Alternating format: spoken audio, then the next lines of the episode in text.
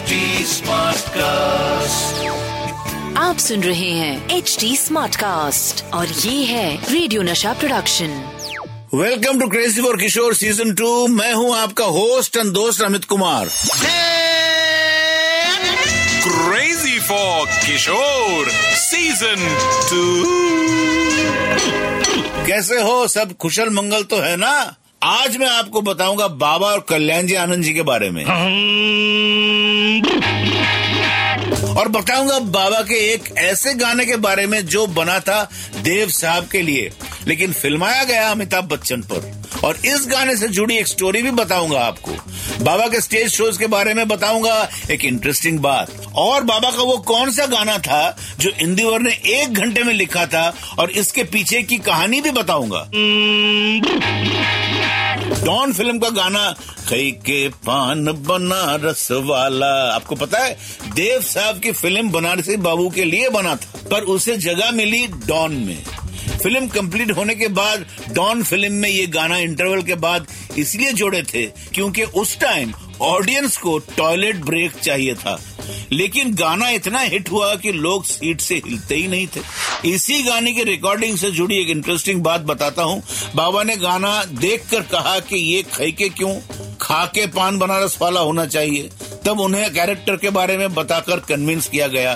फिर तो बाबा ने पान मंगवाया और स्टूडियो में वाकई पान खाकर ये गाना रिकॉर्ड किया। मुझे लगता है रिकॉर्डिंग स्टूडियो में और कोई कभी पान नहीं खाया होगा, लेकिन बाबा तो भाई बाबा थे, वो कुछ भी करते थे। बाबा और कल्याणजी आनंद जी ने बहुत सारे स्टेज शो साथ किए, लेकिन बाबा का फर्स्ट स्टेज शो उनके साथ नहीं हुआ था। बाबा का पहला स्टेज शो हुआ था नाथुला में, यानी चाइनीज बॉर्डर में जवानों के लिए, सुनील दत्त साहब के साथ। उसके बाद कई स्टेज शोज किए बाबा ने। बाबा कभी स्टेज शोज नहीं करना चाहते थे, लेकिन एक बार जब स्टेज पर वो आ गए उसके बाद उन्होंने पीछे मुड़ के कभी देखा नहीं। He became the king of stage. Mumbai के शनमुखानंद हॉल में नाइनटीन सिक्सटी सेवन से नाइनटीन सेवेंटी फोर तक बाबा का हाउसफुल शो का रिकॉर्ड है। एवरी फ्राइडे वहाँ बाबा का शो होता था। थ्री थाउजेंड सीट फुल रहती थी। उस टाइम में पेड टिकट होती थी, कोई स्पॉन्सर नहीं होता था। अकेले बाबा का शो, साथ में कोई फीमेल सिंगर भी नहीं होता था।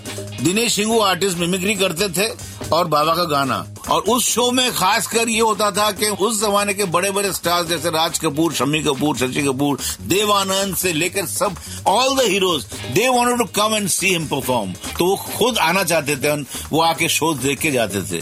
तो ये जो मैं आपको बता रहा हूँ, ये फिल्म आराधना जो रिलीज हुई थी नाइनटीन सिक्सटी नाइन, उससे पहले की बात कर रहा हूँ मैं, जब उन्होंने स्टेज पे शो करना शुरू किया। कल्याणजी आनंद जी के म्यूजिक डायरेक्शन वाली फिल्म थी सफर। ये फिल्म आशुतोष मुखर्जी के बांग्ला नॉवल से इंस्पायर थी। नाइनटीन फिफ्टी सिक्स में एक बांग्ला फिल्म आई थी चलाचल, यानी चलाचल। सफर इसी फिल्म का रीमेक थी। अशित सेन दोनों फिल्म के डायरेक्टर थे।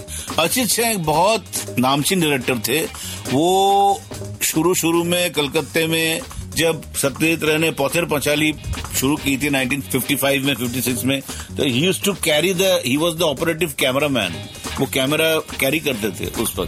तो बहुत सारे फिल्मों बाद में बनाए and he became a very famous film maker. सफर उनकी पहली कामयाब हिंदी फिल्म रही। इस फिल्म में दो गाने थे बाबा के। एक था जीवन से भरी तेरी आंखें, जिसमें एक होप है, और दूसरा गाना था जिंदगी का सफर है ये कैसा सफर। इस गाने में लाइफ की फिलॉसफी है। आपको पता है ये गाना सिर्फ एक घंटे में लिखा गया था। कल्याणजी आनंद जी ने लिरिसिस्ट इंदिवर को अल्टीमेटम दिया था कि अगर वो जल्दी से जल्दी ये गाना लिखकर नहीं देते तो वो कल्याणजी आनंद जी ये गाना आनंद बख्शी से लिखवा लेंगे। इंदिवर ने ये गाना एक घंटे में लिखकर दे दिया, और इतना स्पॉन्टेनियस काम करने के कारण गाना भी इतना अच्छा बना।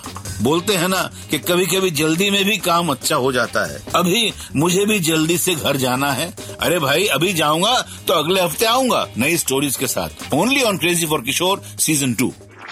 आप सुन रहे हैं एच डी स्मार्टकास्ट और ये था radio Nasha production H D Smartcast.